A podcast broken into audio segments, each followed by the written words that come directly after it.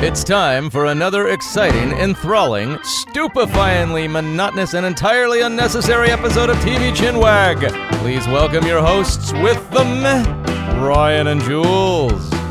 Hello, everyone, and welcome to episode 14 of TV Chinwag. My name is Ryan, and with me in the flesh, in her birthday suit, is my partner Jules. Jules, welcome. Please put some clothes on. Why? It's summer here. I don't want to put clothes on. Yes, I've come all the way across the Atlantic or some other large Right, body of transatlantic. body of water. Um, the Pacific, actually. Crash landed on an island somewhere for a while. I had to push a button every 108 minutes uh, until I escaped. But no time passed for the rest But of the no world. time passed for the rest of the world. There was a polar bear eating fish biscuits. But that's another story. Any Volkswagen vans? Uh, maybe. And I did play a round or two of golf with this guy called Hurley. Uh, little lost references in there. Yeah, We must do a lost retrospective one day. that would be fun. We should yeah. do that. We're both Um, losties. Did I hear they were thinking about doing a movie? No, I, I swear I heard that. no, Is it a dream I had? no. You were dead. Uh, it's a bit disappointing, a bit were- anticlimactic, isn't it? you it? were dead the whole time. After time. six seasons, that's what you're going to get. No, me? let's not start there. I love you, Damon Lindelof. Don't listen to Ryan. No, I didn't. I did, I was one who wasn't too upset about the. Oh, we're spoiling it, aren't we? What the ending? Yeah. Uh, whatever. Anyway, I am here sitting um, in my birthday suit because it was my birthday this week. So yay me! Happy birthday, Jules. Thank you very much. Thank you everyone who's sitting out there thinking good thoughts to me. Um, but I'm actually here in Ryan's house Yep, in my house, my condo here in Canada. in Canada. Uh-huh. Um, and we're broadcasting live, and I'm sitting in front of one of the most erotic microphones I've ever seen. That's not that ironic, actually. no, it's I do have ironic a penis mic. or erotic. Erotic I- or I do have a penis-shaped microphone. Now, now I'm just wondering if your penis looks like that. I'm not sure whether to be mightily impressed or call a doctor. Fuck. I like go the chainmail head on Yeah, it. that is very That's, butch. That's, that's very. One like it myself. Mine straps on. But anyway, it's a lovely microphone. and you can see our voices dancing over here, sounding all good. That, This oh, is the setup, Jules. This is what you're dealing with when you call in from Australia. You see, this is the kind of professionalism that we've reached at this level. Yes, we managed to record our voices. I warned in the last episode that there might be some uh, some serious sexual tension in the air. A real will you they won't they kind of vibe. I happening. thought you were going to apologise for the terrible technical quality of Well, our I'm not gonna apologise for that. Okay, it was my fault.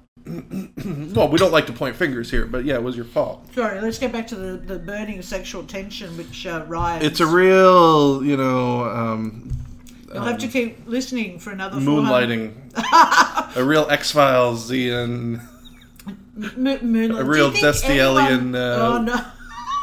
Will, tension. yeah, will will the, will it become canon? right, canonical. You will have to keep listening to TV Chinwag.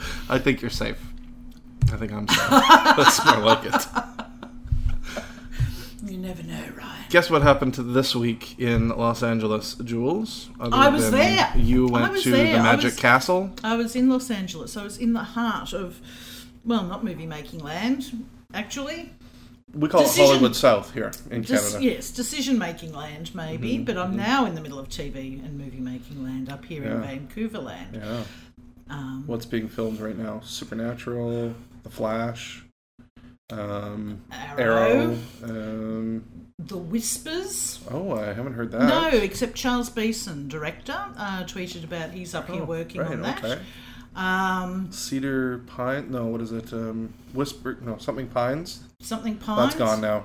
Uh, Cedar Cove was that one with uh, Andie MacDowell.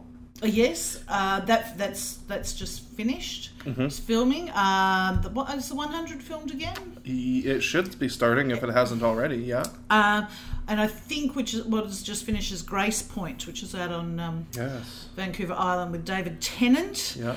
uh, which is the remake of the English uh, series Broadchurch. And Rainn Wilson was just doing a show here as well.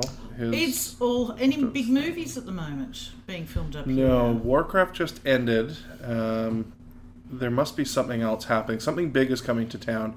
I heard rumors that maybe the new Star Trek was going to be filmed here. Oh, I heard rumours In of this. Oh, the new Star Trek. Because I've heard rumours of the new Star Wars being filmed in Australia as well. Mm, They always film in England, unless they're just no, no, they filmed the first couple in Australia. It's Star Wars. Yeah, Star no, Wars. No, yes, it they was at did. Pine Pine Studios in. Uh, They did a lot of it. Ewan McGregor. Yes, yes. Oh, you're talking episode one and two. Oh, yeah, Oh, yeah, well, we don't talk about those. Aren't Well- canonical. Oh, that's a whole other podcast Yes, to do. that's a, many different podcasts that are out there. vanished tears of, um, of of vanished tears. We weep vanished tears about the future of Star Wars. But that's another story. What's happened in TV land? We had week? the technical Emmys this week. Oh, I think they're called the technical Emmys. Oh, oh, okay. Creative Sorry, Arts up. Emmys, if you prefer. Um, these are ones that I think are pretty fun. You know, they're not always about the actors, and it really is about the crew that makes these shows and puts them together. In my opinion, That would be that would be why they're not broadcast and get very little media coverage, Well, would it? I think that's terrible because there's So some really good stuff on here. Outstanding host for a reality show, Jane Lynch. She was great. Do you ever watch Hollywood Game Night? no. It's kind of fun, actually. It's uh, she she's a host, and it's it's like being in a, a, a living room, and there's celebrities, and they play different games, whether it's charades or Oh. they draw on the paper or they do a match game, and it's it's always a lot of fun. She's a great host. I like. Jane Lynch. I do too. She's always very funny. Outstanding unstructured reality program, your favorite, Deadliest Catch. That's a always a good one. They do a really good job, don't they? Um, I must say, if you ever, if anyone has started watching Deadliest Catch after my big rave about it on our reality uh, episode, catch one of the sort of before season um, episodes they do because it's fascinating to see what they've done technically over the years in um, capturing everything from putting you know cameras on the end of hooks so that they can get below the water stuff Right. but just the challenges of being on deck Yeah. and basically being embedded, if you like. There is no safe place for these these camera people Right. to be. They they have to be in the thick of things. Um, and they, they actually talk a bit about the relationship that they have to have and that line of are you just there to document what's going on what what interaction you Yeah. have when do you you know because it's obviously it's deadliest catch Yeah. it's often very stressful for the crew and the captains and so Oh um, yeah, to think that the the film crew is in less stress than the crab fishermen. Hmm. You're out to lunch if you think that. And what point sometimes do they should they intervene? Yeah. Uh, you know, if they think, you know, someone's, you know, having a hard time Mm. or things like that. And, and it's one of the few where I've seen some degree of reflection on their actual role in the in the process. So There's a you know there's a, a real close. Usually, there's a very close relationship between actors and the camera crew. They're the ones that are really working together and coordinating, dancing, if you will. Um, on these ki- types of shows, they really become partners. All the gold shows that I watch are the same thing, Yeah. where the crew and the gold miners are really interchangeable. The only time you see them is when the cameras are running. Yeah. Other than that, they're a really close crew and helping each other out and working together to overcome all these obstacles. So, and I think that's very similar to what you're saying with your um, crab show. oh, show. crab jokes. Oh, crab oh, show. Mm-hmm, No, scroll back up for a moment. Um, Shark Tank. Have you ever watched that? Nah. Okay. It's like It- a Dragon's it, Den. It um, disappointingly it doesn't have any sharks in it, as I Has- discovered. well, it I has- actually yeah. thought it was going to be A whole television show about sharks in a tank. well, maybe people going in a tank. Oh, that would be interesting. That wouldn't be too bad. About some aquarium keeper type thing. Yeah, but it wasn't. Mm. Colbert Report. Yep. One for Outstanding um, variety show. A writing for a variety show. Uh, I, I mean, very funny. Very, very funny. Interesting, given that he, I'm not sure is it this year or last year he's finishing up to to go and be late night. Um, I think it's next year. Yeah, Yeah. that's ex- uh, really exciting. Outstanding short form live action entertainment program Between Two Ferns with Zach Galifianakis, the President Obama episode. Oh, that's that was- epic. That's If you haven't seen that, peeps, yeah. look it up online. It it's amazing. I mean, all the Between Two Ferns are amazing. They are. They're so so funny. Um, which is also directed by Scott Aukerman of Comedy Bang Bang. A lot of people don't know that. Uh, what else do we got? oh, scroll back up. Oh, just- Sorry, there's a pretty this- lady. that's not very good for uh, podcasting. Yeah. Is it me telling you to? Scroll. Oh, look at this here on the screen. Isn't that something? Uh, Whose boobs are you looking at? um, outstanding informational series or special. One of the winners is Anthony Bourdain's Parts Unknown. Big fan of uh, the board. And Vice. I don't know that. Vice is an amazing um, news program, Oh, okay. independent news program. Very edgy, very disturbing kind of stuff. Oh, it was a tie. Isn't that interesting? I didn't know they could have ties. Um, let's skip through. Outstanding writing for nonfiction was Cosmos. That's pretty interesting. Mm. Outstanding cinematography for single camera, True Detective, I don't. which is I don't. nice. I, I don't think uh, you'd get a lot of. Uh, Not a lot of uh, argument. Argument about that. No, here's one that we'll not going to be talking about today, which was outstanding cinematographer for a miniseries or movie, which was Sherlock, his last vow episode, uh, which was a good one. That was uh, at the wedding, right? Yep. Uh, very well done. More Deadliest Catch for outstanding cinematography, and again, uh, I will. Uh, I will second that. Outstanding character voice over performance, Harry Shearer from The Simpsons. Wow, that's been a long time coming. Here's one that's near and Oh, dear and to I'm- my heart.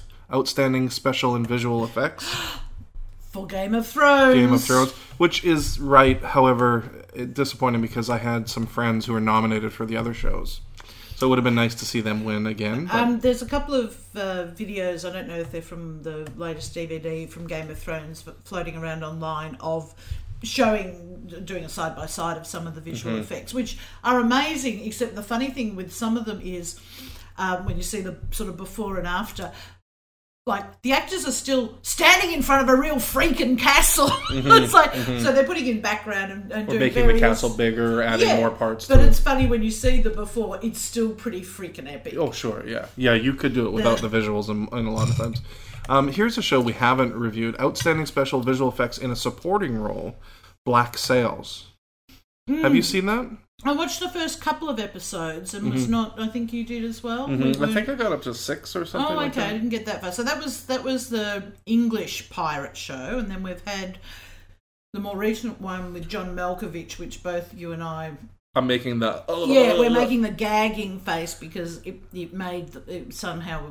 You put John Malkovich and pirates, and you make something boring. You should just go and kill yourself. Wow, that's a, a bit. Black Sails. I might go back to. I, I, I, I might too. It, well, we'll review it one day, and you'll have to go back to it. How about that?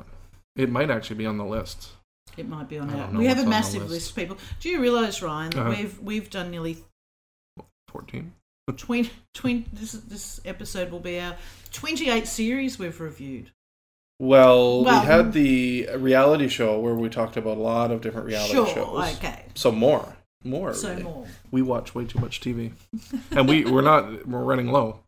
We've got much more to do. Any other highlights now from the uh, technical Emmys? Prosthetics, Game of Thrones, Yes, that's not surprising. sound editing, Black Sails, sound editing miniseries, Sherlock, sound editing, guest actress in a drama series. Now, Why, why can you tell me? technical? is this is actress a bad word? I said that to an actor, a female actor on set the other day, and I said actress, and her face kind of changed. I was like, "Oh shit! Did I say something?"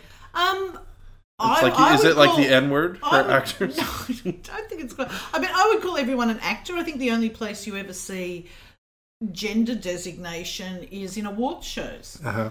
I mean, I would generally think female actor may be used. I just think everyone's an actor. Mm-hmm. Is it wrong to do a, a gender designation? I think it's, I thought it would be kind of nice, you know, a little, uh, uh, little nice. I, I'm not an actor, mm-hmm. so I'm not probably not the person to ask. I would Right. gender, tend to use actor, but right. Like if I was a podcaster and you were a podcastress, would Yes. that bother you? I don't see why there's a need to. Well, because you're a woman. Well, then I could be want people pod- to- I could be the. I think it's because it sets up the the male as the norm and the female as the deviation from that. So the word is podcaster, and then I get the variant. Whereas maybe I should be the podcaster, and you could be the podcast dicks or something. Poss- yeah, that would be all right too. be fine with that. Whatever. Uh, outstanding hairstyle. Downton Abbey. Yeah, well, that's one we'll never be reviewing. Downton Abbey. You're not a fan. Uh, look, I grew up with upstairs, downstairs. Uh, I don't think I feel a need to return to a period Mm-hmm. soap No. English drama. Um, no. Art direction for contemporary or fantasy series Game of Thrones. Isn't that funny? Oh, here you go. Uh, outstanding single picture editing for drama series Breaking Bad Felina. Now, I wonder if that was. Um, uh, no, it wasn't. What are you thinking? I don't know. Um, I was surprised that was the one they nominated, though, rather than Ozymandias. Yeah, I wonder why that would be. Because was Felina the first part of the um, first part of the finale? I can't remember now. You know, it might have been. I'm just sort of pulling it up here. Was the 62nd episode of the series the final episode? No, it is the final, Final episode, of the season. Whereas Ozymandias, which was the third last episode, I think was generally held to to to be the outstanding. Oh, it was. Okay. I was just trying to find out who the editor was uh, on this episode, but I'm just not able to see it in front of me right now. But um, really great editing. I- I'm surprised. Why would they offer the Emmy to the program, single picture editing from a drama series, but not say who the editor was? Shouldn't it be the editor that's winning this award rather than the show and the episode? To me, would that seems pa- funny. particularly in the t- unless there were multiple editors. Yeah. But usually, if it's a team effort, they name them. Well, yeah, and there's two. Kelly Dixon is one of them, and she's uh, she she's won an Emmy before actually, and she's got her um, ACE now, her uh, accrediting editing uh, accreditations. Anyways, I was just wondering if it was her. Uh, I think um, I certainly think editors are much underrated in the business. Yeah. I think they're people don't realise what an integral part of the whole Absolutely. storytelling they are. Yeah. Um, and as you know, you're talking about sort of the, you know, there's the hierarchy, obviously, of who gets all the attention, which starts with the actors, Yeah. um, and editors. Um, so often b- b- barely get a mention, and seriously, they you know as you and I know, they can be the the whole difference between a good episode and a bad episode, selling a joke, selling a dramatic moment, Mm-hmm. or uh, changing ch- changing the story entirely. Yeah, and and we do we do that quite often. You know, you'll a script will go one one way, and the editor will say, "Well, hold on now, let's pull this out and do this and change this." You've now changed your whole story. Um, it's very important. It's a very important part of the storytelling. Absolutely. Um, I I always wanted to be an editor actually, but there's not a lot of editing jobs in town. Is um do they do uh, the directing um Emmys? I presume are part of the main Emmy. Yes, yeah. Uh, outstanding picture editing again, Deadliest Catch. That's very cool. Outstanding casting for a miniseries, movie, or special, Fargo. Wow, That's great. that's fantastic. They had a good cast. They really good did. cast. I mean, um, everyone I talked to about Fargo, one of the first things they talk about was how Mm. you know good the casting was. Uh, probably the only point of dissension is around whether Ke- uh, Key and Peele worked. In that their was my thing. Yeah. They were a little bit too funny, but not bad. Didn't ruin it. That's for sure. Outstanding casting for drama series True Detective. That's pretty good casting. I mean, even just beside the two main characters, all Yeah. the other characters, pretty damn Yeah. good. We're still hearing many, many rumours about who's going to be in the second season. Yeah. Um, I, I'm not sure when we're going to hear anything confirmed. I don't even. But we've heard just about half of Hollywood mentioned so Yeah, far. exactly. They also won for best opening titles. yep. Uh, Which was uh, good. yeah. Um, outstanding casting for comedy Orange is the New Black. I think that would again be without argument. Although I find it. Okay, I uh, for those of you who don't know, I run a, a, a wiki-based site, and one of the things that you know I get obsessed with is categorizing things, and and how that can change meaning. And the fact that Orange is the New Black is, you know, classed as a comedy series alongside something like The Big Bang Theory just is ridiculous. I mean, not Very saying or- Orange is the New Black isn't funny, but it's also a lot more than that. And I think Yeah. it, you know these artificial categories and the I fact mean- that drama can have. You know, it's one reason why a lot of you know sci-fi and fantasy gets excluded Right. because they're different creatures. Right. Um, but yeah, anyway. Would you say that Fargo was a comedy? It had a lot of Well, comedy it, it, it beats is. It's it. a black comedy. Yeah. I mean, that's that's it's. and it yeah. always has been, even as a movie. Yes, right? yeah. So I certainly have you watched it, the movie yet? No. I might have to sit here and make you watch it this weekend. You're a very bad boy. Um, yeah, look, I, and it will have been class. And, and of course, we're seeing a lot more in award shows now with um, the formats such as True Detective and Mm-hmm. Fargo. Are they miniseries? Are they series? Um, there's weird little rules about even we've seen it over the past few years who gets classed as a guest actor rather than a supporting actor, and some of that's strategic to say, well, we'll put you up as a guest actor, not a supporting Yep. actor, and that And that's why Fargo went in as a miniseries and not so it didn't have to go up against True Detective. Yeah, Right. which went in as a drama Yeah. series. Which we see them winning back Yeah. to back in different categories. so. um, but you know, awards. What do they mean? Nothing unless win, Absolutely nothing. unless you win them. Yeah, then they're pretty awesome. then they're fantastic. Yeah. So, uh, two series we're going to talk about this week: uh, Ripper Street and Sleepy Hollow. Which one do you want to start with? Let's start with Ripper Street. Evil men do as they please. Men who would be good must do as they are allowed. H Division is overwhelmed, sir. All respect for badge and uniform is lost. Twelve dead civilians murdered at his hand. He spoke of leading his followers from this world. These fanatics would have Whitechapel torn apart. I'm gonna see you paid in lead. My house is no longer my own. Your life is no longer your own. Bennett, I'm your friend. No, nothing good comes from being around here. My streets! Here my word is law! What is the purpose of our work? To protect, sir. So whom did the law protect today?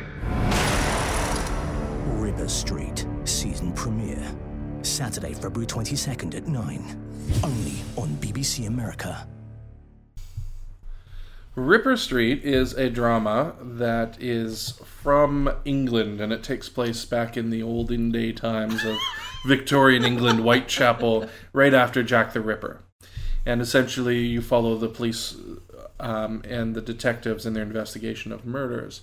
And this is literally right after Jack the Ripper is killed and left. So it's not really about him, although the investigations that they do in the murders, they try and see if it's pinned back to him, if maybe he might be somehow involved, and that really hangs over their heads uh, for quite quite a while. Is this the Ripper? Is it not the Ripper?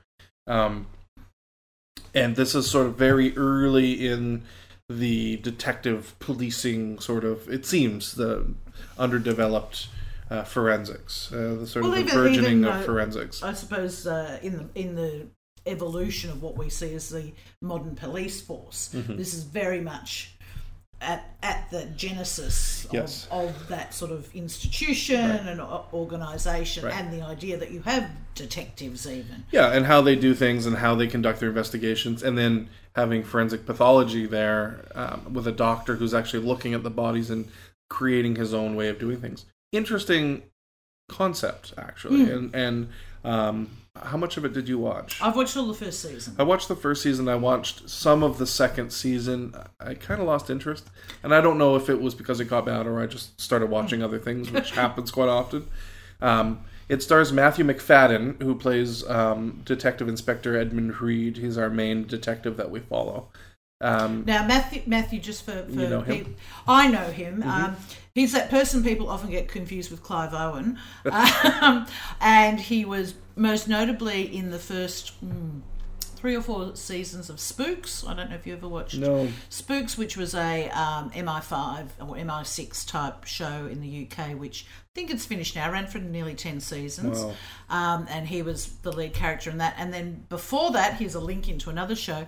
Um, I first encountered him in a English mm, comedy slash soap called um, This Life. Uh, which was sort of about a group of lawyers and friends who shared a house in London. Mm-hmm. Also starring in that was Andrew Lincoln, now Rick Grimes Mm. Right. on The Walking Dead. interesting. So um, I- I have I have a long relationship with with both of them. Yeah, you're pretty tight.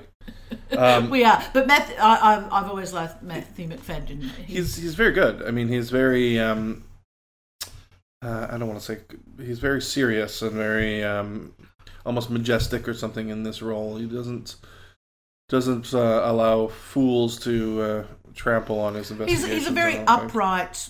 Uh, oh, I was going to say. stiff, oh, upper-lipped Englishman. Well, also a, a bit of an old-fashioned hero, given these days we're very mired in the um, not. anti-hero is a word that gets overused a lot and often inaccurately but we're, we're flawed heroes and heroes reluctant heroes and this is a, he's playing a character who's a pretty straight down the line of course he has challenges to his morals and all that as he goes along but he's a pretty upstanding wanting to do good and wanting to do his job well um, and he's sort of the head of the head detective Right. Um, beside him, his detective sergeant is um, Jerome Flynn. Now, where will people know Jerome Flynn from Game of Thrones. He plays the absolutely wonderful Bronn, who you would know as, uh, if you're watching Game of Thrones, if you don't, you're an idiot. Uh, Tyrion's uh, swords sword person, Swordsmith? so, sword person. Well, what is he? He's hi- He's he's, a hired sword. Sort of a hired, the hired sword that uh, actually saved uh, Tyrion from getting thrown out of the um, uh, Eyrie and um, has stuck around. And we last saw him teaching uh, Jaime Lannister one-handed sword fighting, and Right. that's not a euphemism. No. It could be though. Could be. It could be though. Uh, and he, his character. His character uh, in this is the detective sergeant who um, just helps with the investigation and, and, and that sort of thing. But he's interesting because he brings up some of the class issues here, and um, uh, that's something that's undercut through the whole thing are the different classes Right. and. And also the fact that he's an ex ex military, Matthew uh, Macfadyen's character wasn't, and so there's different attitudes between those who were in the military, Right. which would have been the Crimean War, and um, and those who weren't. Huh. Okay, that seems like a lot of education. Where did that come from? I didn't come here to fucking learn, Jules. You should. That's what you get when you have me live and in the flesh and you can't hit the mute button. The reason I watch TV is so I don't have to learn things, Jules. But I think that's one of the uh, one of the you know why why are we going to watch this? Oh, you want to talk about Adam Rothenberg? Uh, no, no, no, no. I, Go on. Actually, I don't, I don't like him very much. no offense to him, but I don't. Like, I'm not crazy about his character. He plays the American, cocky American. I don't think he is he American. I don't think so. Is he? Oh, he is. Hmm. I thought he was an you Englishman doing just- an American. You were just going to say he had a terrible American I was going to say that. I was going to say that. well, he is from Jersey, so. yeah. Well, Um, Adam Rothenberg plays the doctor, the forensic pathologist, who's got a drug and alcohol problem and can't keep his shit together long enough to be respected in the industry. And actually, the forensic pathology that he's doing isn't very well respected as well. People are um, criticizing him for you know going after dead bodies or whatever he's doing, but. Um, those are sort of the three main characters, and then there's supporting characters around that. What did you think of this show? look, I was really attracted to the premise. Mm-hmm. Um, uh, it's certainly a period I've, I've as as many people fascinated with crime and death. I have been through my Ripper phase. Okay. Um, and I do think, as someone who you know consumes a lot of crime, it's interesting to see uh, the stories we're very familiar with played out in a different environment. Um, another one that springs to mind. Sure, we haven't talked about. I don't know if you've watched is Bletchley Circle. No. So again, that looks at uh, particularly to do with how bringing information together. It's set just after the Second World War, and how much harder it was when you couldn't just pull something up on the internet and you had to go to dusty archives or try and find Right. hard paper files, and how looking for patterns in information, something that we you know take for granted in modern crime shows, was Mm. right. was a, a lot more difficult. a lot more work. And yeah. so I think the appeal of this again is had you know and and of what the reason why Sherlock still exists in many forms in this day and age is, is really our fascination with mystery solving Mm-hmm. and what's it like to solve it in a different environment. I, I, think that's a great explanation. Um, with Ripper Street, it's because it's Victorian times. Um, that adds a whole nother level Mm, to yeah. what they're capable of doing. Like you're saying, you don't have the internet, you don't have these things, um, but it also adds a beautiful look to it, and uh, that's the one thing I loved about the show is how Mm. Yeah. dark and dreary and and the visuals that they've done it are amazing. I mean, They are. There, there's no doubt that you're in Victorian England when you watch it. Uh, they've done a really good job. It's really, grotty. You can Yeah. you can almost smell the shit and rotting Yeah. fruit on the streets. Absolutely. This is not a uh, Disney version of Victorian England. This is uh, a lot more uh, not having been to Victorian England myself, this is um, Yeah. a lot more what I imagine it would be like. It's chaotic and it's The know, police force is corrupt. Um, they're all owned by some. Some yeah, some things never change. But yeah, it, it, it's uh, it takes you it builds that world very well Mm-hmm. at, a, at a time where things some things are changing, and you you get that sense of something being on the cusp of change as as well.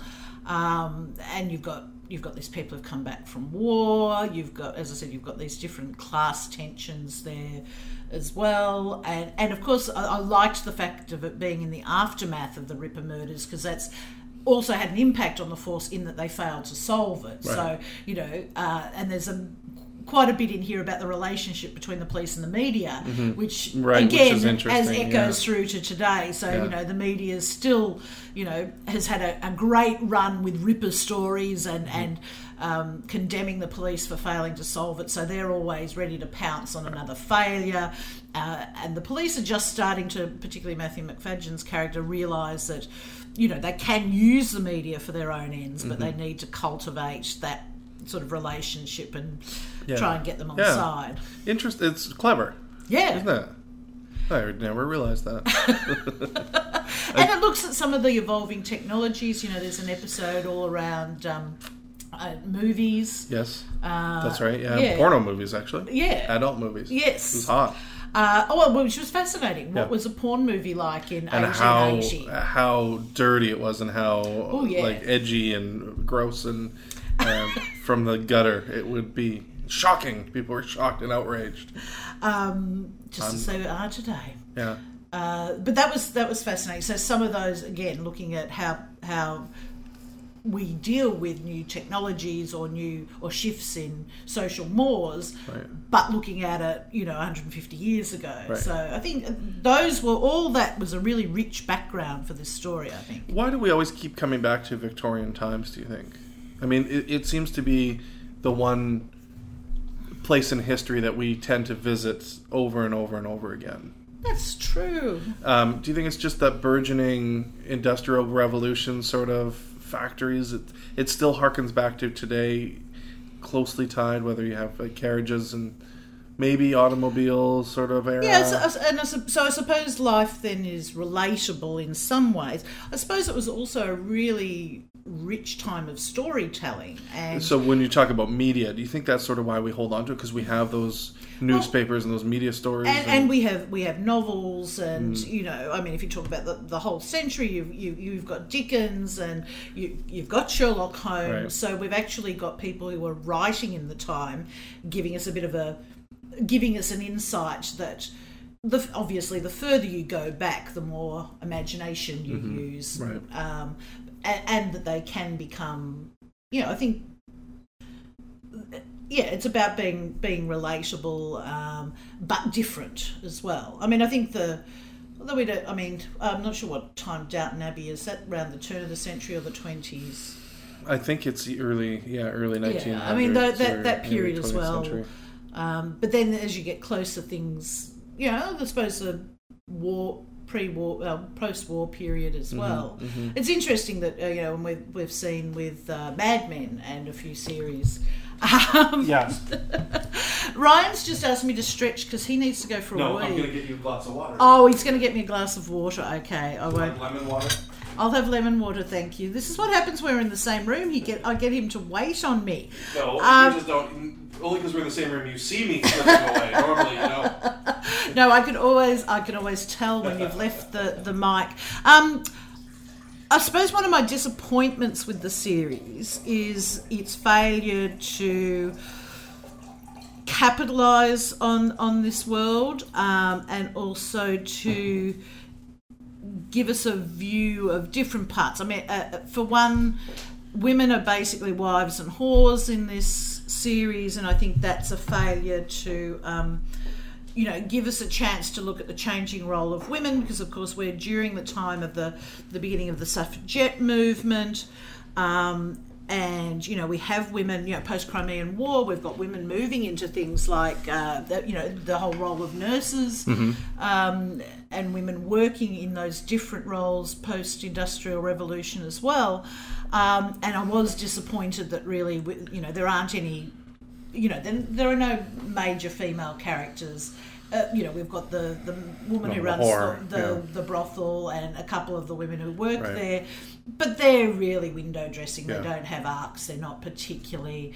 Um, there's uh, Matthew Macfadyen's wife who disappears at the end of the Right. first season, and really was just really sad for most Yeah, of the yeah. first season. Yeah. And I think that's you know even if it was a woman. Um, But then it takes something like Penny Dreadful, where they have female I was- characters, which is very. The shows are, are, I wouldn't say interchangeable, but similar. well, they were set in the same Right. milieu, but it's the same time. One's more fantastic than the other. Yeah, but that again, that's a really good example to show that you can set something in that time, and uh, you know, women did actually exist, and Yeah. you can have them, and and also, you know, a range of different sort of characters and that. And I think it was, I suppose, I was a bit disappointed that Rip, Ripper Street didn't take that opportunity. Mm. And there are many roles they could have had. You know, women weren't just wives and whores in that time. They could have had women who were, yes, a nurse or a business owner or. I don't know, someone working in the doing something in the police station, filing, whatever, Yeah. or or a, uh, you know, as you If have if that was, do you think that happened? Do you think there was well, I think I think you've got to look at are you making a documentary or I don't know if you know or are you if you're going to be historically accurate, be historically accurate. but are they? I mean, how I much do we know that they're no being idea. historically accurate? If you look on the Wikipedia page, there is a list of sort of discrepancies of things they have of things that happened, you know, either later or earlier in history that. Um, uh, you know they've sort of played fast and, and loose with, loose with for storytelling purposes. Right. So you know maybe women weren't working in a police office, but that doesn't mean you can't have one, and it doesn't mean you can't have the many other roles women had, being business owners or patrons or um, doing many of the other roles that women did. Um, you could have a woman who's an amateur detective trying to solve a murder that they come across, whatever. Um, you know, hey, you're a writer, come up with something. Um, what did you think of like the cases of the? I mean, because it's really there's not a big. Uh, it's very much a case of the week. It's it's Law and Order Victoriana. Yeah, and I think the the first season was definitely episodic. I thought in maybe in the second season they sort of got on too much a, a one larger case, Mm-hmm. um, but now I'm thinking back, I can't really recall if they did or not. um, but yeah, I really liked it. I thought they were interesting. The second season got a little bit boring with the cases, Mm-hmm. um, and I know they had the overarching, but they weren't as I, I, you didn't get drawn into them as much as Yeah. the, in the first season, and that was the key: is to get you involved in what happened. I mean, because from perspective where we are, everyone in that show is dead, anyways. Even if they was real, they'd all be dead for hundred years. So you need to try to get sucked into whatever mystery that is. And a lot of them weren't very mysterious. It was just like a dead body that was shot, and you're like, okay, well, I don't really care. Yeah. It wasn't uh, like um, when you get into Penny Dreadful, where they're eviscerated and hung up by their entrails or something. That's different. So, not that I want more gore, I certainly no, no. don't, but the cases weren't super exciting and interesting. And I think they could have perhaps played up more, given it's called Ripper Street, uh, th- the wash on effect of that case, of not solving that case, Right. and the fact that, you know, the Ripper's still out there and, and the impact that that's, that's had. Mm-hmm. Um, and I, th- yeah, that I certainly by the end of the first season, I was like, well, well, I also hadn't bonded enough to to the characters. Yes. They had turned out to be, um, well, exactly the characters they set them up to be, quite dour, Yeah. uh, Serious. and- serious. Um, I'm not particularly having a, a an arc in any way. Mm-hmm. They didn't. None of them really changed a lot. Which is fine if you're doing a procedural, but then your proceed your, your case of the week needs to be, Mm-hmm. Needs to be really, exciting. really engaging, Yeah. or you know there needs to be something about that. So I note that uh, you know certainly the ratings for the second season apparently dropped a lot, and then it was cancelled. Mm-hmm. and is now being picked up by Amazon Prime. Interesting, isn't it? So, and yet another TV show that uh, online broadcasting is uh, going to give another. Why not? Yeah. I mean, if an online broadcast can pick it up and keep the same audience, that's worth it. That's worth every penny of Mm. It. I mean, they've already got the audience built. All the hard Yes. part's been done. The marketing, creating a name, and all that stuff's Yeah. been done. You're just taking over and, and putting it out And there. and certainly for a, a, a more uh, broadcaster in its infancy like Amazon Prime, Mm-hmm. uh, and I note they've just had their second year of pilots Right. released. But interestingly, I think they picked up at least two, if not three, from their first pilot season that still haven't appeared as series. So they've been quite slow, and So I think they'll just release them one at a time. Well, they haven't even. to, I know Bosch, which was one I was really interested in, which is based on the Michael Connelly uh, novels that starred um, Titus Welliver. Okay. Um, now that got picked up. Now I believe it went into production sometime. This going into production like now or sometime, right. but that's that's like more a year since they did the pilot and picked it up. So the other one was I think they picked up, which I don't know why, was the Chris Carter show, The After, which was appalling. Um, so I'm not sure what's happening with their cycle because they've then just had the. But maybe what they need is a Ripper Street to give them a what do what do they call it in the business? A tent pole. A tentpole, yeah. A tentpole. for Uh, which will bring them audience, and uh, as you said, it's got a guaranteed audience, and maybe can kickstart them uh, and help bring some of uh, these other series. I hope Bosch, in particular, I think is is probably got.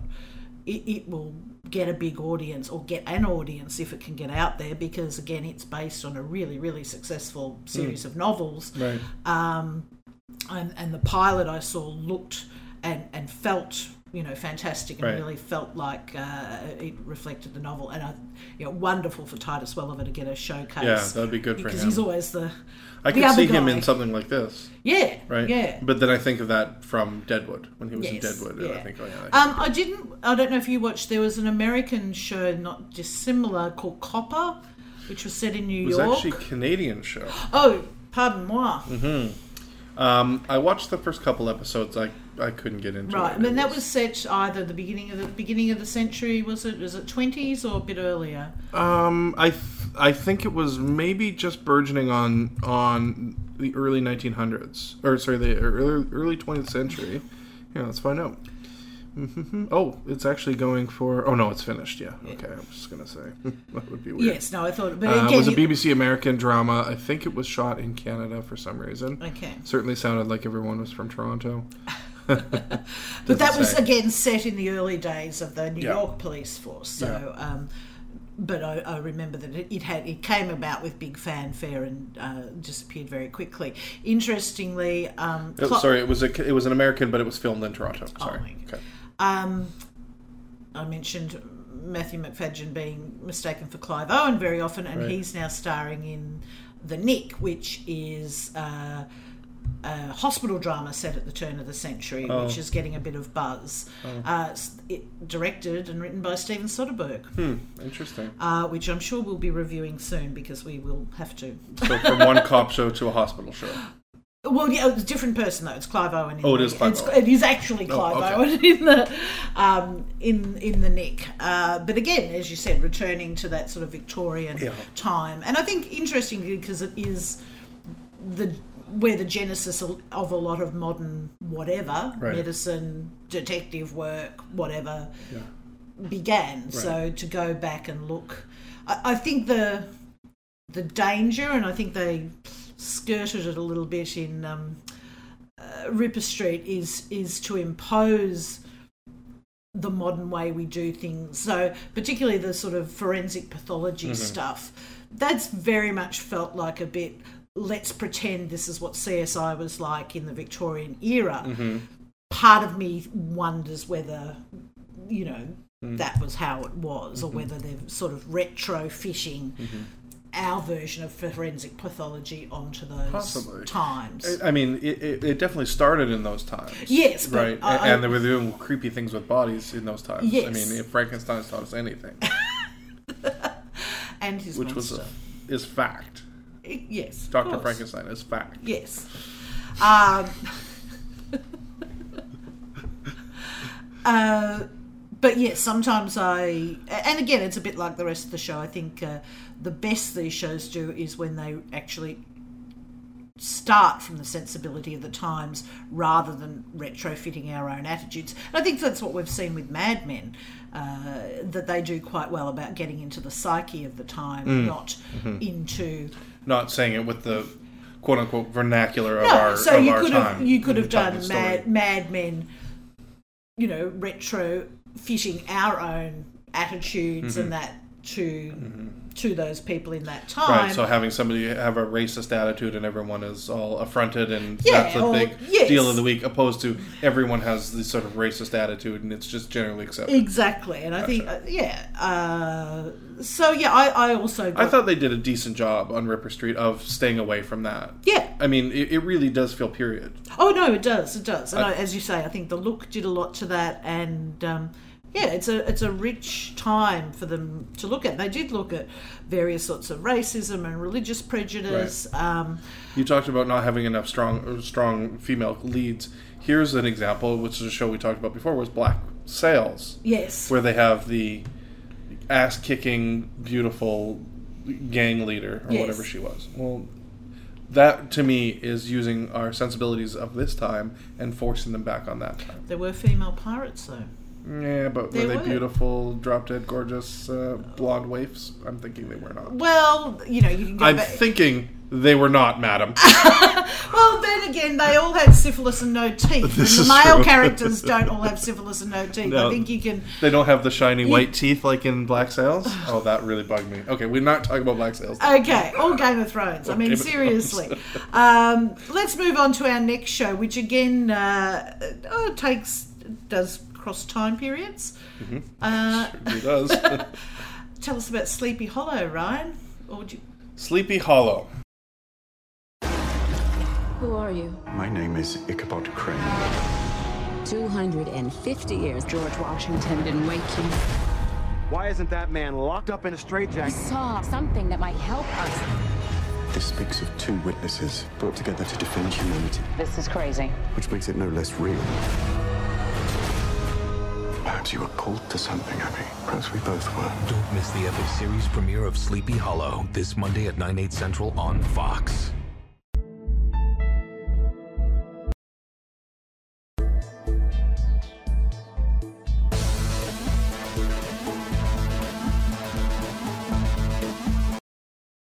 is a American uh, show that is on the television, and it takes the old tale of Sleepy Hollow, Ichabod Crane, and puts a real spin on it um, to modern times.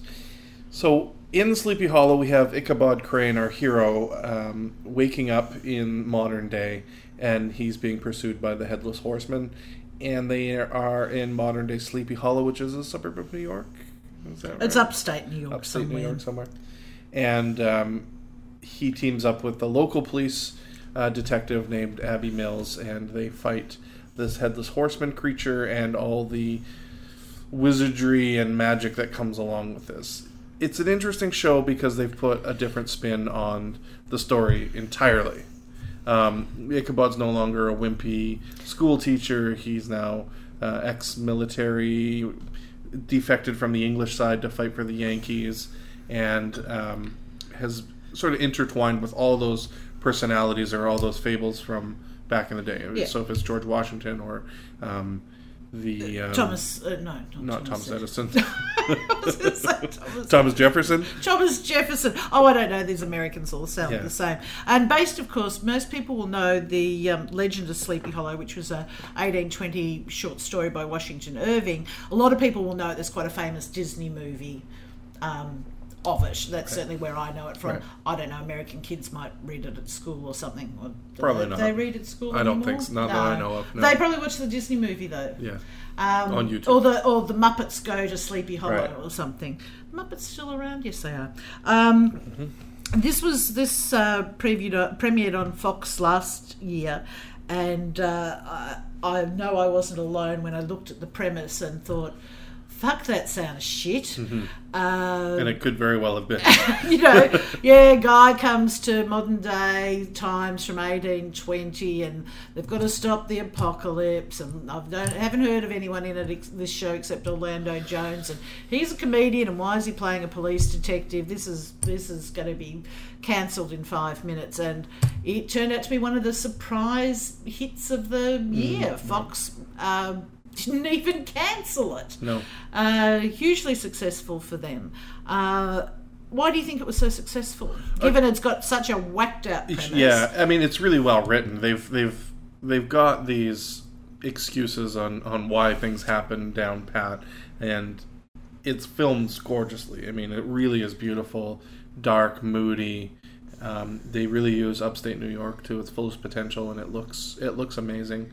Um, and the characters are believable. Tom is this Misson or Mison? Misson? Misson. Mizzen uh, plays Ichabod Crane, and uh, he's very charming and lovable and funny, and uh, he has motivation, and his character has concern. And um, Nicole Berry is that her last name? I think. I think Beharie that- yes. plays Lieutenant Abby Mills, who, uh, I mean, is a great character. I mean, And I think she's they, a- they lucked out both I with the so. writing and Yeah. the casting. Yeah. You've got two lead characters. Uh, and, you know, sometimes you just think, God, you know, they had have chosen the next person in line. Tom Misson is, you know, he. They've both got great comedic timing. Right. Yet the characters aren't played primarily for comedy. Um, he does. but there's a lot of comedy. There's it. a lot of comedy. He, of course, they're doing the fish out of water thing with him, although they don't overplay that. There's usually, you know, one thing an episode where Right. he discovers, you know, G- the GPS in the car talking to him or something, uh, but they don't overplay him. You know, dealing with the modern world. Uh, she's got a very dry sense of humor, and the you know, they. She's the Larry Appleton to his Balki Bartokomous. Exactly, exactly. I was trying trying to think of a way to describe it, but that is exactly right. Um, And everyone born past 1990 said, and "Who?" no idea what we're talking about. Um, but yeah, it's it's very much that situation. Um, although he's um, a bit smarter and quite a lot hotter. Right. Same hair though. So, same hair. Um, and they, they find a reason because he does look good in period clothes uh, to keep him in period clothes. Mm-hmm. Right, which is It- kind of I don't know. You like Oh look, I think you you're look with a show this whacked out, you're allowed to have some sort of conceits, and and and that one is one Mm-hmm. that bothers me. Doesn't bother me a lot. Right. And there's a hilarious sequence where Abby's trying to get him to dress in normal modern day clothes, and he is appalled at the idea of skinny jeans right? and basically finds a Renaissance fair or a, a reenacting troupe that he Mm-hmm. yeah. can get some more revolutionary period clothes from. But um, the two of them, you know, look as with a lot of these shows, they they've you know rise or fall on the lead characters, and Mm-hmm. um, there's just something about these two that works. Oh yeah, they have You know, they're chemistry. the odd couple. They're a, it's a buddy cop Mm-hmm. genre type show in a way, and they work so well.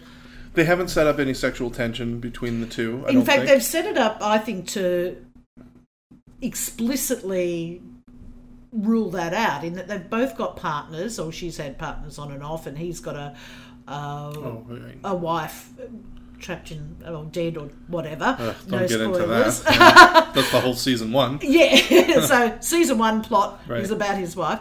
Um, and I think, yeah, so I think they've deliberately set that up in that they're both uh, they're both sexual people, Mm. and but and there's a couple of episodes, particularly towards the end of season one, where their closeness and intimacy and and love, if you like, for each other is explicit, but in a totally unsexual way, and I really like that. I Mm-hmm. Yes, I think that too. that novel idea that you can have, you know, two characters who don't have to have particularly two heterosexual, Yeah. you know, canonically heterosexual characters Yeah.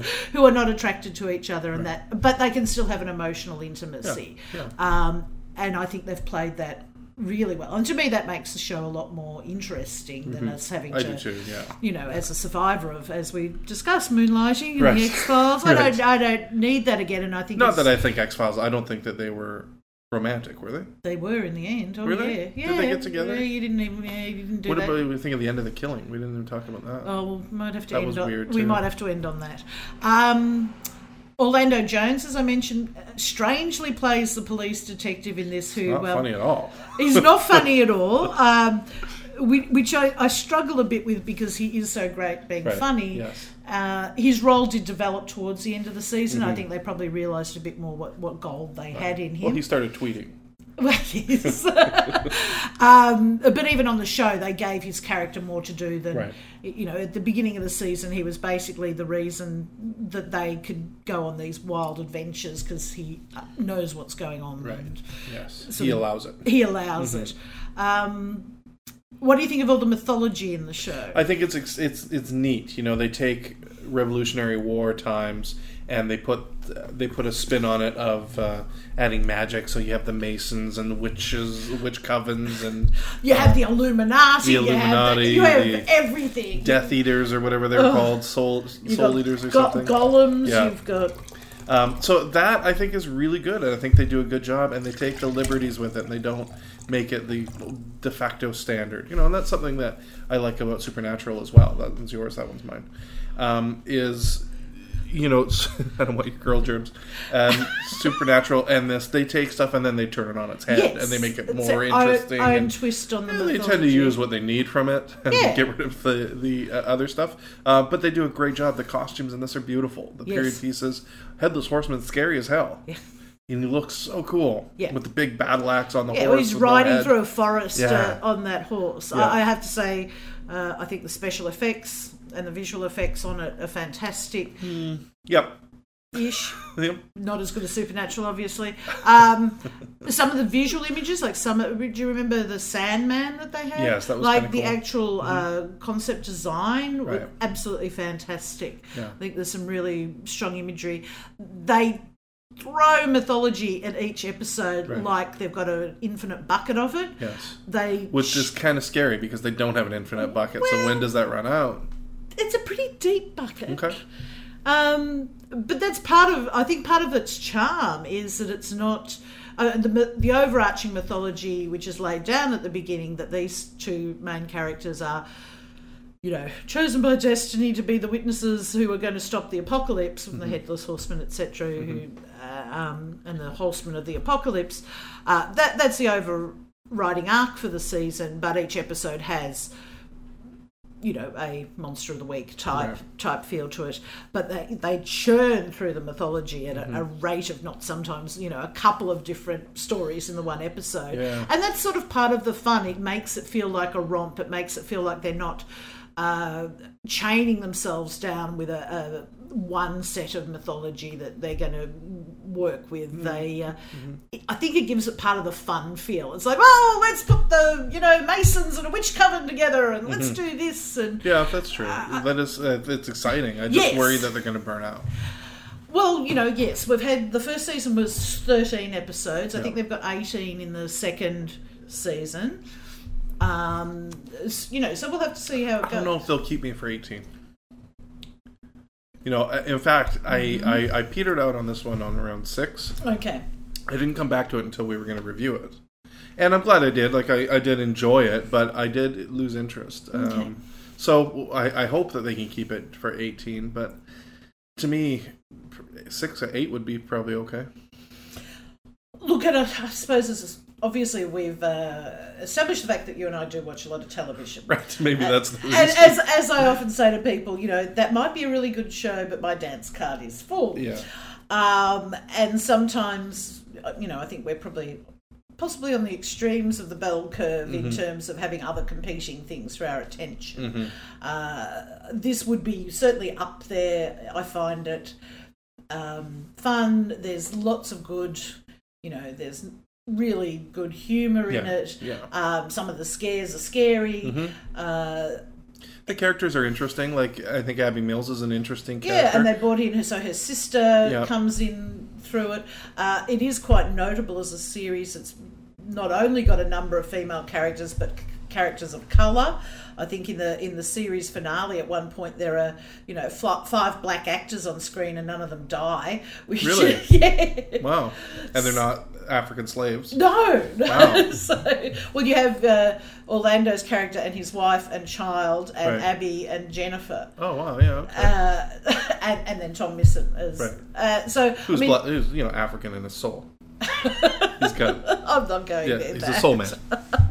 But that's you know again that's that's extraordinary even these days on television. Yeah, no, And the that is true. that I never noticed that. uh, female characters again. Uh, you know, Abby Mills is a competent, you know, detective. At the same time, you know, she's they're playing against some of those as. Um, what was I talking about recently? The Strain, where the lead character on that is such a cookie cutout of a, you know, the driven detective hmm. type person. Whereas, you know, she's more complex than that. She has her vulnerabilities, which don't make her any less of a fantastic detective and, you know, a kick ass person. There are issues with her sister and her, Yeah. you know, her background. In some ways, she's, you know, the most fleshed out character of all of them. I mean, even we, we found out a lot more about Ichabod's background, but not so much about his character. But that's part of him. He's a mm-hmm. very buttoned down, you know, uptight person. Uh, it does some interesting things, I think, uh, and because of that casting,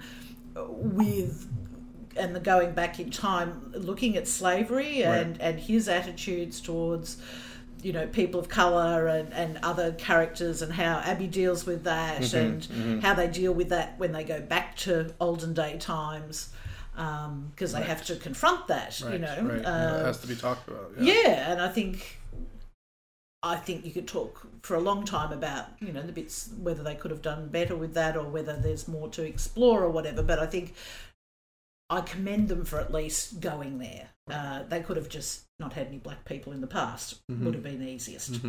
Um, so they've at least addressed that Right. to, or owned it to some extent. Right. So it's a lot of fun. I would recommend it. I, I enjoyed it as well. Um, if you had to pick between Rick, Ripper Street and this, you would go this. I easily pick this. Easily pick this. It's certainly more exciting. It's also, I think, one thing Ripper Street lacks is any sense of humour Yeah. uh, Yeah. or lighter moments. I mean, there was a little bit they tried with uh, Jerome and his dating Rose, the Mm-hmm. the sex worker from the brothel, but that was very low level humour. Oh, he's you know the rough guy and he's trying to Right. woo a lady. Yeah. Yeah. Um, and I have to say, I need, even if it's absurd or it's, you know, even True Detective had humour in it. Mhm. Could be, might be very black. Yeah. Um, but I need some. I need humour, some laughs, yeah. and and I need to. I think Ripper Street probably maybe it took itself a bit too. Maybe with the doctor, there was some jokes through him with him and his thing, but yeah, nothing, Yeah, no, nothing great. I don't nothing think- like this. This is No, and I don't some think really Ripper, genuine. I don't think moments. Ripper Street has any humour in its soul. Right. I think anything that happens is sort of uh, accidental or someone in the writers' room chucked in a joke Gotcha. and got left in.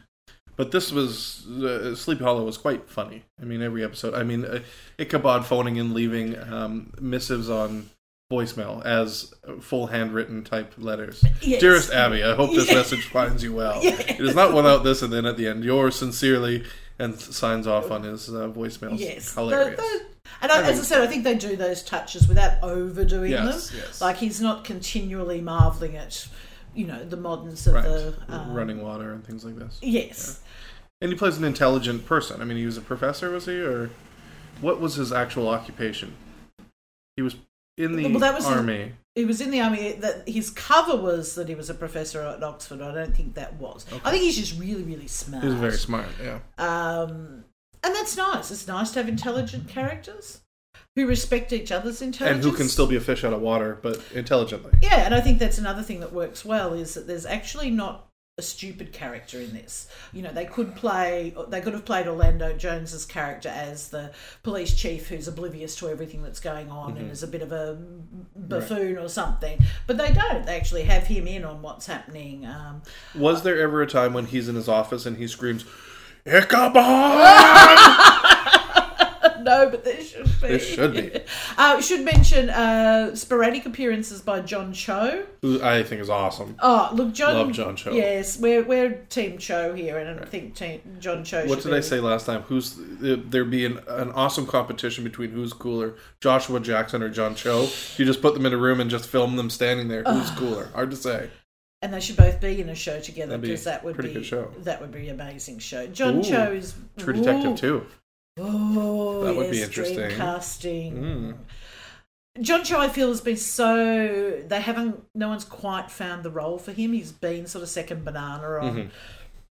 a few few shows, and he is in an upcoming show with Karen Gillan from Doctor Who called Self Selfies, Yeah, I wonder. which looks appalling. yeah, Um, looks nice. Like it, the shots that I saw, it Yeah. looks like wow, this is filmed really nice for a crappy comedy. But I'm sure and it, it looks like a crappy comedy. Okay, Could be surprised. Um, that yeah, I could be surprised, but possibly not. you could also be surprised if you watched uh, Modern Family. Have you ever seen that? Yes. Oh, have you? I've never seen it. Is Haven't you? Oh, it we- terrible? Oh, I get terribly alright. conflicted about Modern Family. Uh, anyway, let's not talk about Gotcha. that. Let's finish by talking about The Killing because it has been a show we've uh, reviewed previously and Yeah. it dropped. Uh, we talked a bit for those uh, who are. who tuned out during our long talk about the killing uh, uh, cancelled every season Mhm. had three seasons on on the tally Yeah. and then got picked up by netflix uh, for a final uh, six eight ep- Six- six or eight episodes, six yeah. episode i think run on netflix which dropped at the beginning of the month and we got to return again to seattle and uh, linden and holder and what did you think of the, this i would say the last season of the killing Um, I liked it a lot. I really liked it. I liked the case. I liked the investigation. I liked um, um, the actors in it. I thought was great. Linden and Holder were awesome.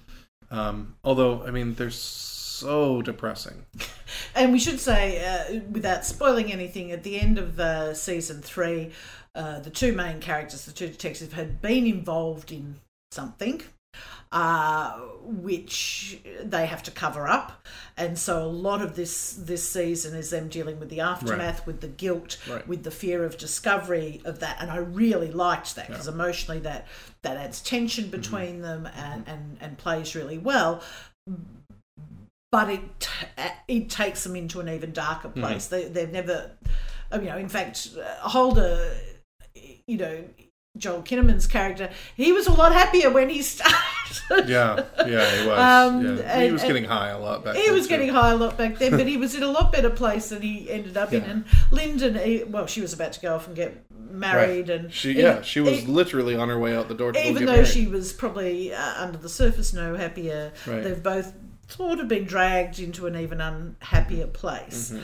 Uh, so this season is set around a, um the murder of a family and the and the surviving child who's in a uh, military style academy, Mm-hmm. private boys school, headed by the absolutely exquisitely wonderful Joan Allen, who. I will watch in everything. Right. Yes, yes. Uh, no, not a Joan Allen fan, or She was fine. She was fine. She was good. I would say good. Yeah, okay. Um, I mean, um, Linden Mer- Merrill played. I mean, amazing. Yeah. I mean, she's really amazing. Yes. That character is just like when you compare her to like an Abbie Mills. Yeah. You talk about fleshed out character. Yeah. I mean, Linden is very fleshed out character and raw, raw as anything. Yes, Um, and I, look, I would love. I would. it would have been nice to see Joan Allen's character have a little bit more depth and gravitas. Sure, and look, I would criticise the case this time for feeling a little bit law and order. Um, I have seen that trope played out Mm. uh, a bit, but I think they, I, I think they did it well, and there Mm-hmm. were some twists in, in there that worked well. But for me, the main point of the season was. Holder and Linden dealing with their guilt and, and how do they move on from having done something that you know really could not only end their careers but you Right, know, yeah. change their lives and how do they pick up he's of course in a relationship with the da who's uh, the da or prosecuting attorney Yeah, I think so. Yeah, something like ju- that. Jewel Staite. yes american law, legal system you would think after 40 years of law and order i'd know a bit more ADA. ADA. Oh, that sounds good. Yeah.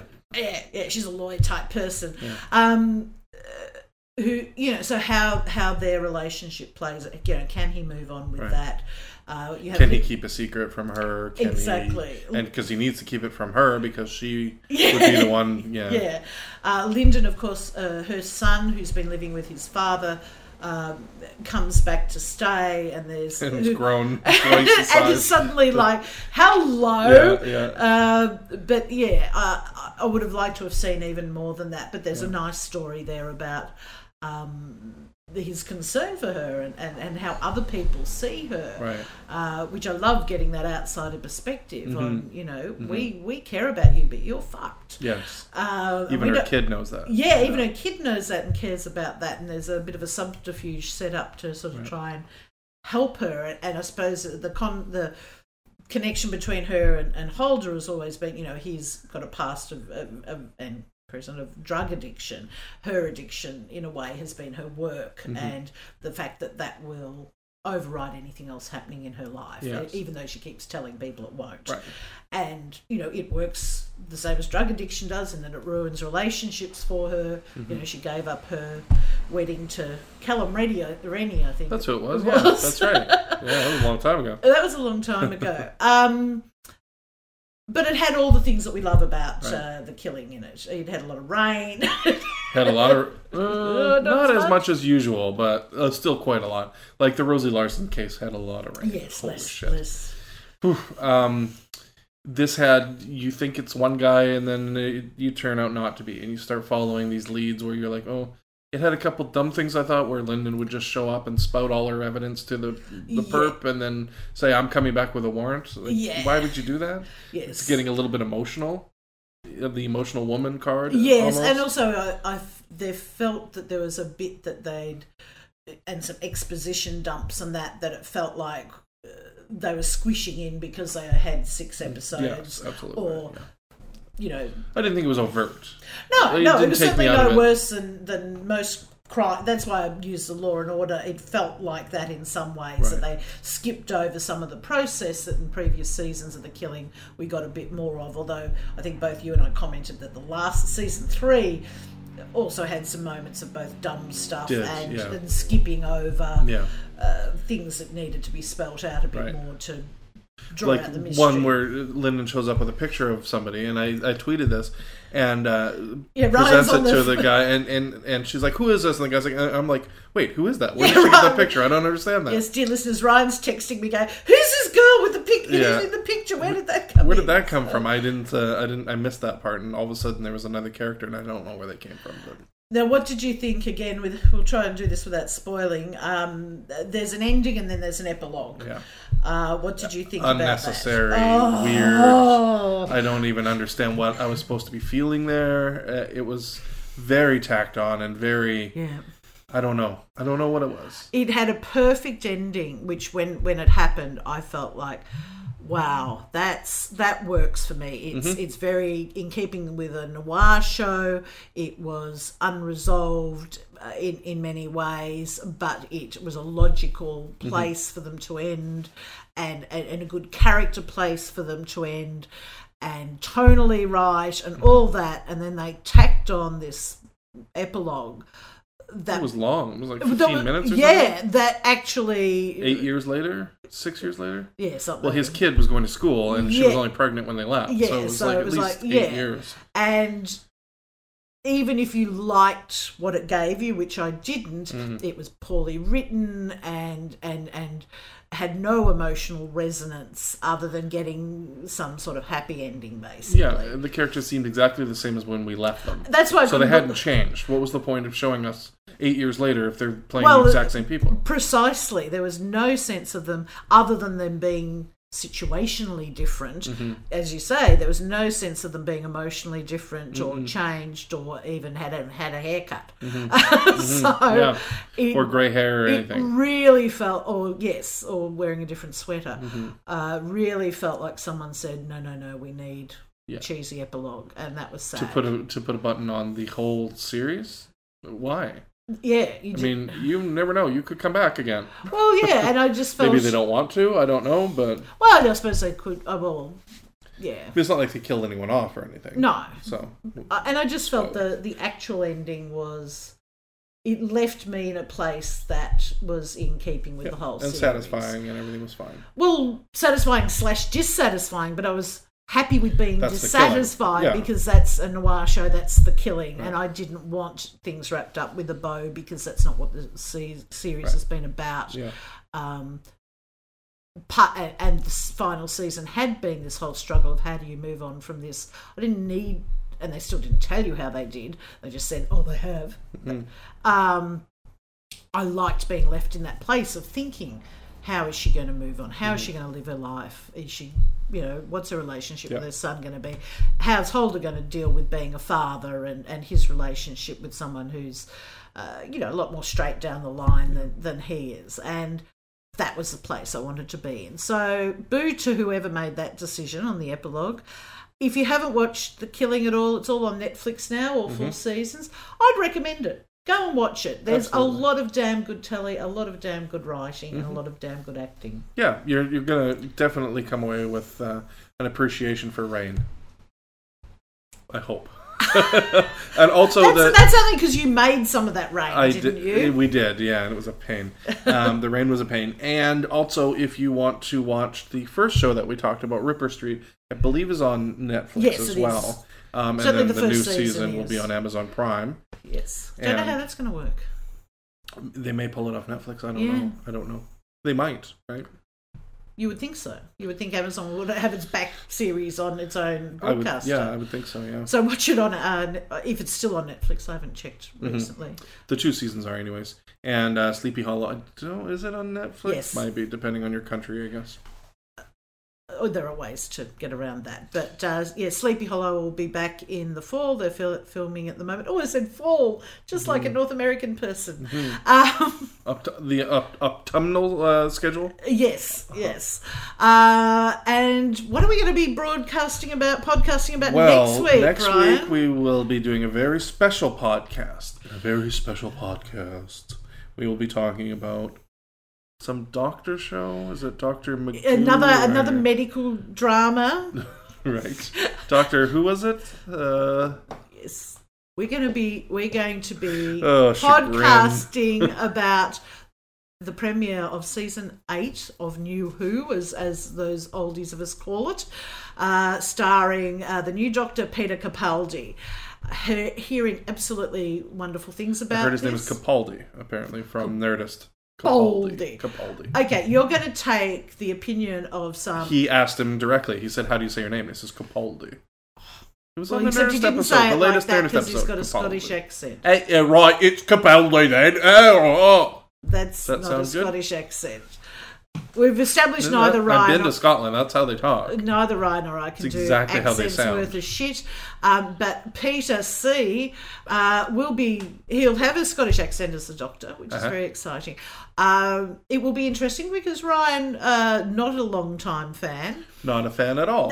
Zero fanness. so we hope you will come with a fresh and open mind to this. Otherwise, I will just cut you off because there will be no dissing on my doctor. There will be. And can I ask you, will we also be doing Supernatural? Maybe we'll have Do you want see. to? Mm, we might go to Twitter and ask for some feedback on that. Okay, if you want us to do Supernatural and Who, let us know. If you want it just to be an hour of Who, let us know.